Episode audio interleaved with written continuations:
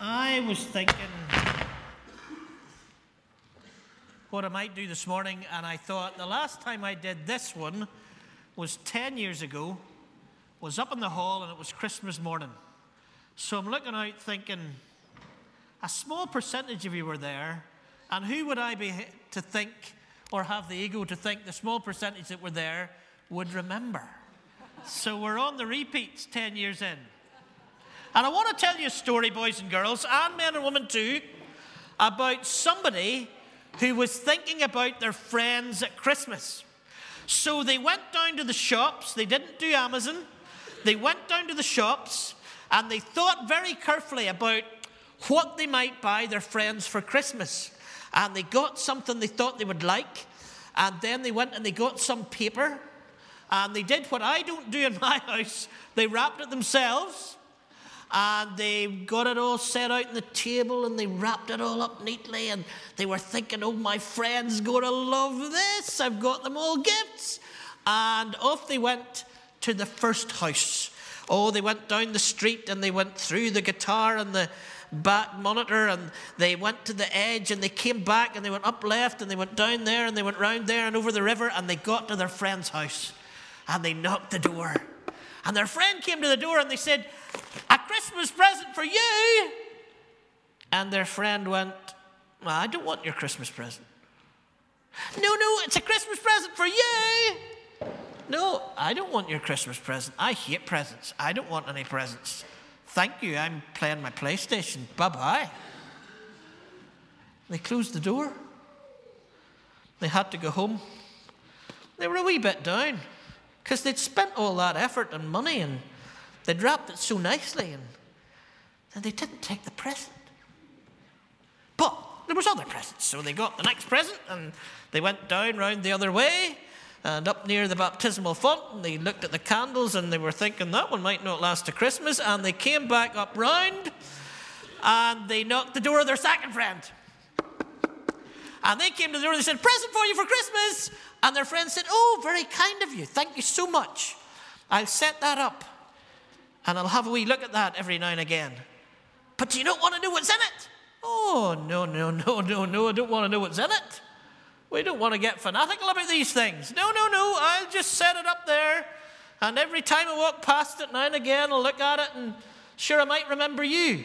But I bought it for you. Do you not want to know what's in it? No, no, no, no, no, no, no. Don't go over the top. Just now and again, just think about it. You don't have to go crazy. So they were very down. They'd bought these presents, and the first friend didn't want it at all. And the second friend, they were going to just set it up on the mantelpiece and not even open it. So they were a wee bit down, but they thought, I'll give it one more try. I'll go past the brass instruments, maybe over around near the crib, and I'll uh, just be careful with Talitha's ukulele there. And they were down at this stage because they, they didn't even want to get to their friend's house because they thought, I spent all that effort and all that time, and nobody wants my gift. And they didn't, and they stopped and they didn't go to the door and they thought, maybe I'll just go home. Maybe I'll not bother because I'm so down. My friends would have loved those presents, and one of them didn't take it. The other one, oh, I just I don't know. I'll give it a go. I'll give it a go. So they went to the door and a bit half heartedly, they kind of knocked the door and their friend came out and they were nearly going to punch their friend and walk on, but they thought, well, just give it a bit of time. And they said, um, uh, just it's Christmas time, and um, I just was thinking about you at Christmas time, and you know, I wasn't sure, but I thought maybe you might. I know you might not, but I thought you maybe would like if I and I went to the shops and and I parceled it and and um, and their friend said, "What are you trying to say to me?" Well, I just wanted to, you know, say to you that I'd got you a gift, and their friend said, "A gift for me? You got me a gift? Fantastic!" Oh, celebrations. I love celebrations. I just love celebrations. Thank you so much for the gift. I love the caramel ones and the Twix ones are so fantastic. I love the Twix ones. All the Twix ones are great. They're just so good. I love them. And I always say, don't put two in your mouth at once. It could take forever.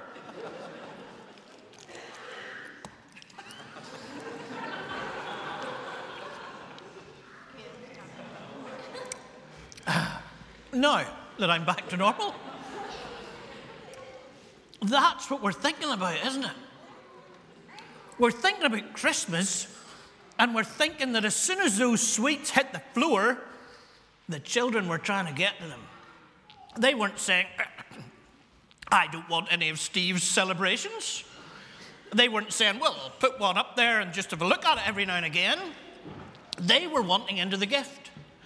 Now, if you're up early enough on Christmas morning, boys and girls, and you're mad enough to watch or listen to John Bennett on Radio Ulster, I will be sharing with you the earliest time I got up for Santa Claus. Parents get very frightened at this point. I lay awake as long as I could. I let my parents get to bed for as long as I could think they would be sleeping. I worked out in my mind that Santa Claus had to have been. And at 12:28 a.m., I had my Subbuteo rugby out on the carpet. But it was 12:28 a.m. and my mother and father were quickly down the corridor telling me to get back to bed and just go to sleep for 8 hours. I wanted into the Subbuteo rugby. I wanted to play it. It's not great to be perfectly honest, but anyway, I wanted to play it. I didn't want to wait till the next morning to get my gift. I don't say to people when they give me a gift, I don't want your gift. I don't say to people, well, I'll think about it every now and again. I want to get into the gift. I am sure that on Christmas morning, it will not take very long before all your presents are opened. And until you're playing them, or you're eating them, or you're trying to wear them, or whatever it else is that you have. And it can be very like that with God, can't it? The gift of Christmas has arrived. Well, not quite yet. We have three days to go. And the baby Jesus arrives in the straw. And this is God's gift to us. We've been thinking about it in the service already. God gave his one and only Son. God's love for us is in this gift of Christmas. And we can do a few things with it. We can say, Well, I don't want any of your gifts at Christmas, God. I'm just going to leave your love there and I'm not going to open it at all.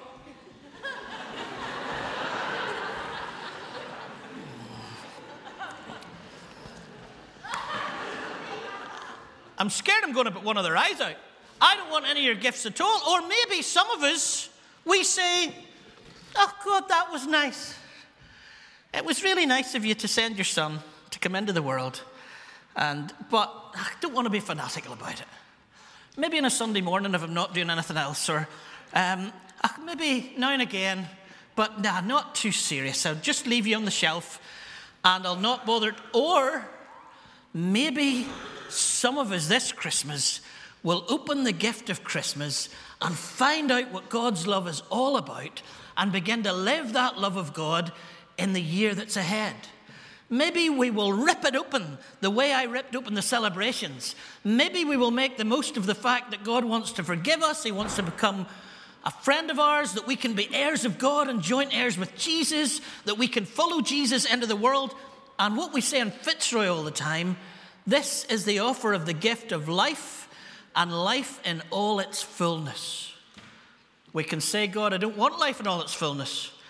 I'll think about it now and again, God. Or we can open God's gift this Christmas time. We can follow the baby Jesus right throughout his life, like they were doing in the play today. We were thinking about washing the disciples' feet, serving other people, giving ourselves for others to change the world. Boys and girls, yes, and men and women too. What are we going to do with God's gift this Christmas? Are we going to say, I don't want your gift? Are we going to say, well, I'll think about it now and again? Or are we going to rip the gift of Christmas open so that we might have life and life in all its fullness? Let's pray together. Our God, we thank you for your gift at Christmas time.